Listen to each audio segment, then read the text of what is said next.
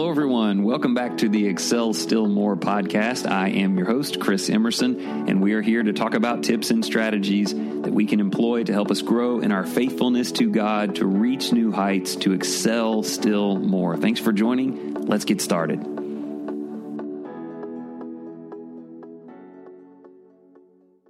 Hey, everybody. Welcome back. Today, we're going to be talking about parenting. If you are a mom or a dad, grandma or grandpa, or in some way have an effect on children in your life, I'm hopeful that this discussion will give you some very practical approaches to them that can help things go more smoothly in your home, which I'm pretty sure just about everybody would like to see. Our home is full. Uh, I don't know how orderly it always is or how smoothly it always goes, but it's definitely full. Summer and I are raising four kids. We have a 17 year old daughter 15 year old son, seven year old son, and a five year old daughter. So we have every different form and fashion of drama imaginable. We have the teenage drama, the girl version, and the boy version. We have the little boy with the ball that he's always trying to find. We have the little girl with the nail polish that too frequently finds its way onto our carpet. We deal with the entire tapestry of things. Now, Summer and I made a decision a long time ago, first of all, that it will always be us against the world. We always stand together. The children have no chance of divide and conquer with us, and that's a good start to healthy parenting. Mom and dad staying together and staying consistent. But we need a little more than that. You know, they still do things that they ought not do, and we needed an approach to that that could help us be consistent. And consistency is not easy. I mean, think about it. These children are all very different. You're talking about four different personalities, four different emotional breaking points, all that kind of stuff. And what's really crazy about it, and nobody told me about this going in, is that lots of times they'll just up and change on you. The personality of my four children, each one of them can adjust that just because they had a birthday or something. So, how are we supposed to deal with that? Here's what we don't want to do we don't want to be reactive parents.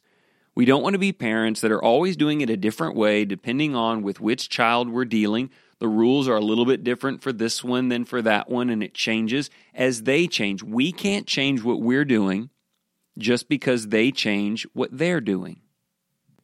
And I want to give you a couple of reasons why that is. We have some specific things to talk about today, but we need to lay this out here right off the bat. We have been charged by God, given the authority and responsibility to raise up our children. Ephesians chapter 6 verse 4 raise up our children in the discipline and instruction of the Lord. Now, first of all, raising them up means it's our job. Moms and dads, it's up to us. We cannot delegate the shaping of our children to churches or schools or peers or anything like that. And God has been very specific. He says, not only is it your job, I want you to raise them in the discipline of me, and I want you to raise them in the instruction of me. In other words, I want you to teach them my authority. I want them to understand what authority looks like. I want them to understand what it means to conform their lives, no matter what stage of life they're in or how they feel about things. I need them to grow up understanding that they have to shape their conduct discipline to align with my never changing will. Parents think very clearly and heavily about that. You're training them that no matter how they feel or change, they will shape their lives into the unchanging will of God.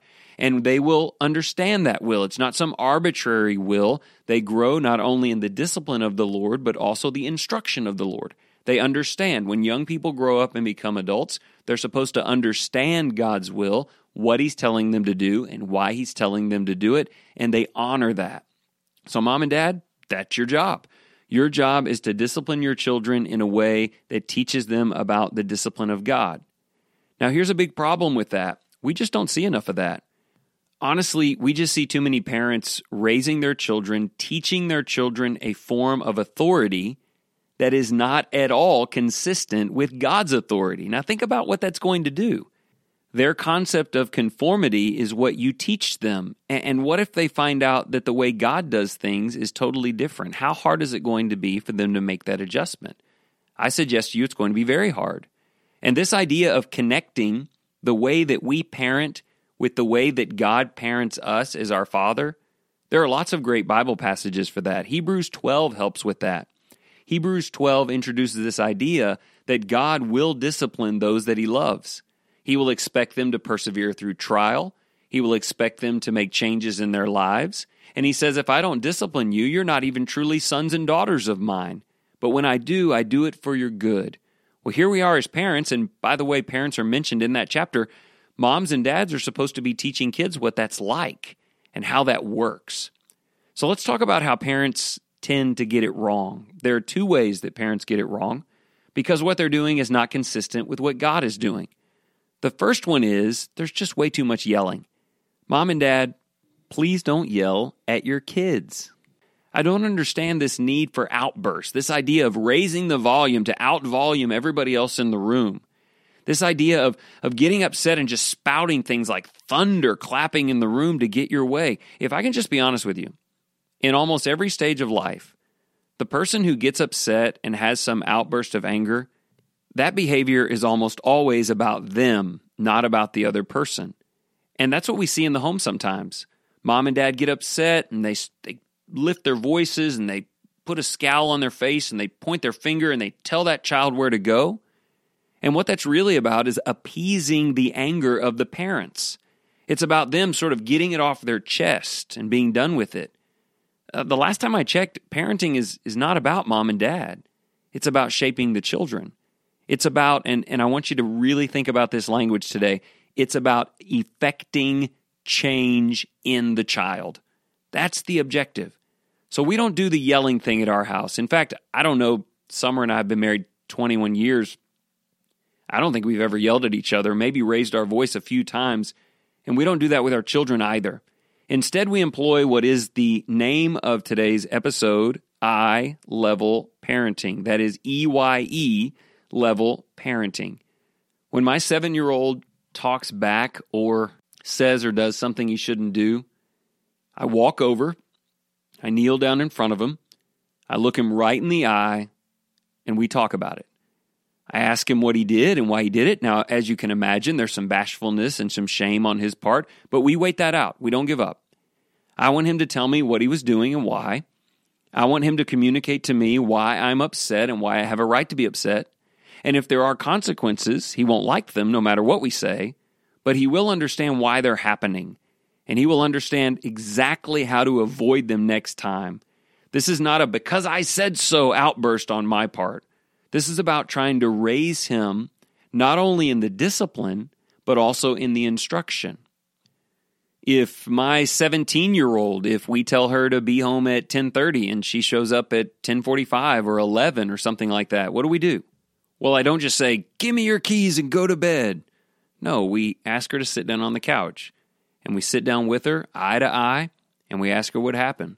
Sometimes we find out that something happened outside of her control and we deal with that. I wouldn't have known that, and she would have been really frustrated walking upstairs.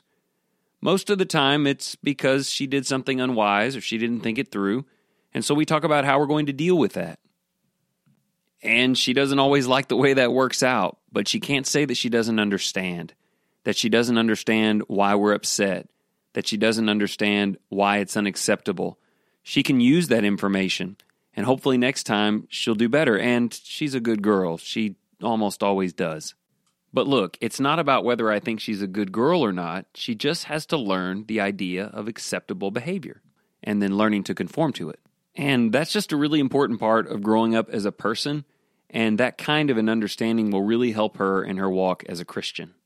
Understanding the way authority works in a way where authority figures are not only obeyed, they are respected. I mean, after all, there's a warning in the Bible to dads, isn't there? Not to exasperate or frustrate your children. There's a way that we can do this that while we may get the outcome we're looking for in the moment, it's actually so confusing and frustrating that it causes problems in the long run and a very sort of foggy, unclear concept of the way authority works with God. I don't want to be responsible for that. Now, you might listen to this thinking, oh man, this is going to take a lot of time. Like, I've already got three or four kids running around. It's a madhouse. There's no way we can do this. Well, I'm here to tell you it might be the only way to do this. Having that kind of an authoritative, kind hearted, constructive relationship with your kids while it does take time, that's a lot of sitting there and communicating and waiting them out and talking it through. I've got some great news. Early plus often equals less. There's some good news for you. If you get this early, don't wait until there's a lot of things that get said that should have not been said. Don't wait until you've counted to, I don't know, 50 or whatever. We used to count to three, now we just keep counting. Don't wait until it's become a bigger thing than it has to be. Early, as soon as that child gets out of line, you walk over there and you kneel down, you look them in the eye, and you handle it. And you do it often. You never let a time pass. They always know if they step out of line, they will be answering for that. And while it may seem like it'll never end, the beauty of it is, after a while, they begin to understand what's happening around them. They learn to comprehend the consequences of their actions in a very real and personal way, and it becomes much, much less. In fact, there are some tremendous rewards if this is the way you choose to approach it. And just one more thing about this this idea of anger and aggression and outbursts, I'm pretty sure that is not consistent with what you want them to experience in any other stage or place in their life. Do you want them to have a school teacher that berates them when they get upset, or a school teacher that explains to them what went wrong and how to do it better? When your daughter grows up and marries someone, do you want her to marry a man she cannot talk to? A man who just makes decisions and drops the hammer and gets upset and outbursts when she disagrees? Or do you want a husband who sits down with her and talks it through with her and listens to her? When your children grow up and get a career, what kind of a boss do you want them to have? What standard of treatment should they expect? We understand respecting authority, but there's good authority and bad authority. And I think we need to teach them what to look for that's right. And as I said, most specifically, we want them to honor God for the rest of their lives. God doesn't yell at me. God doesn't have outbursts and thunder down from heaven at me. God loves me and communicates with me. God looks me right in the eye through the pages of Scripture, and He encourages me to understand my sin and what it does to Him. And He asks me to consider the consequences of what I've done.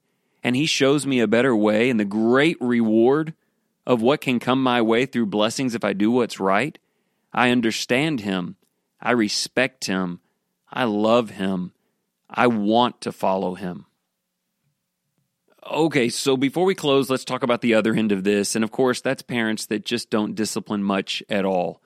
I know that mom and dad would have all kinds of reasons for that. You know, it's just the age that the kid is at at the present time, or they didn't get their nap, or I'm just really tired, or I'm not getting help from my spouse. I mean, I get it. Parents always have a reason for why things are going how they are. I'm just here to tell you that that is not the way it's going to be with God. When those children grow up and they are accountable to God, God is not going to say, well, forget about the consequences Forget about me being upset.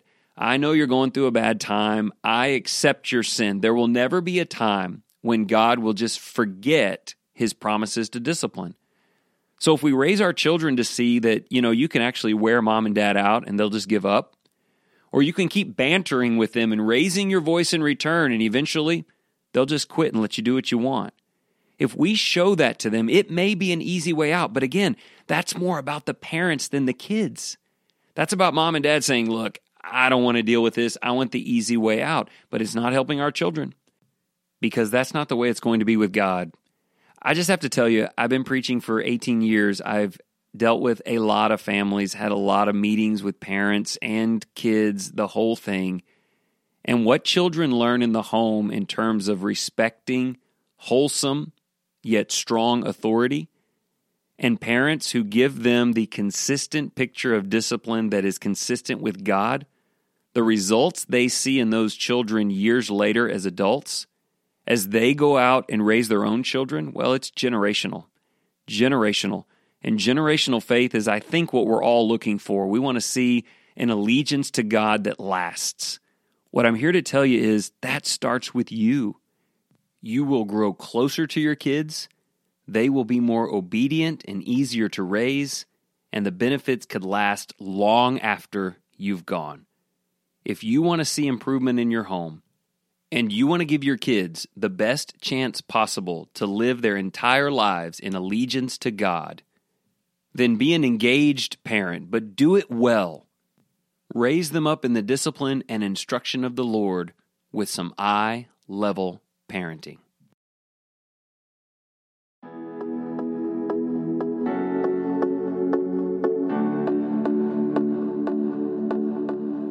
If you found this helpful today and you would like to support the program, there are three great things you could do. Make sure that you go to iTunes or the podcast app and subscribe, leave a rating, and also a review. That would really help us out. Don't forget to share with people that you care about, and remember, you can follow along on Facebook at the Excel Still More page. I hope you have a great day, and remember, whatever you choose to do today in the name of the Lord Jesus Christ, excel still more.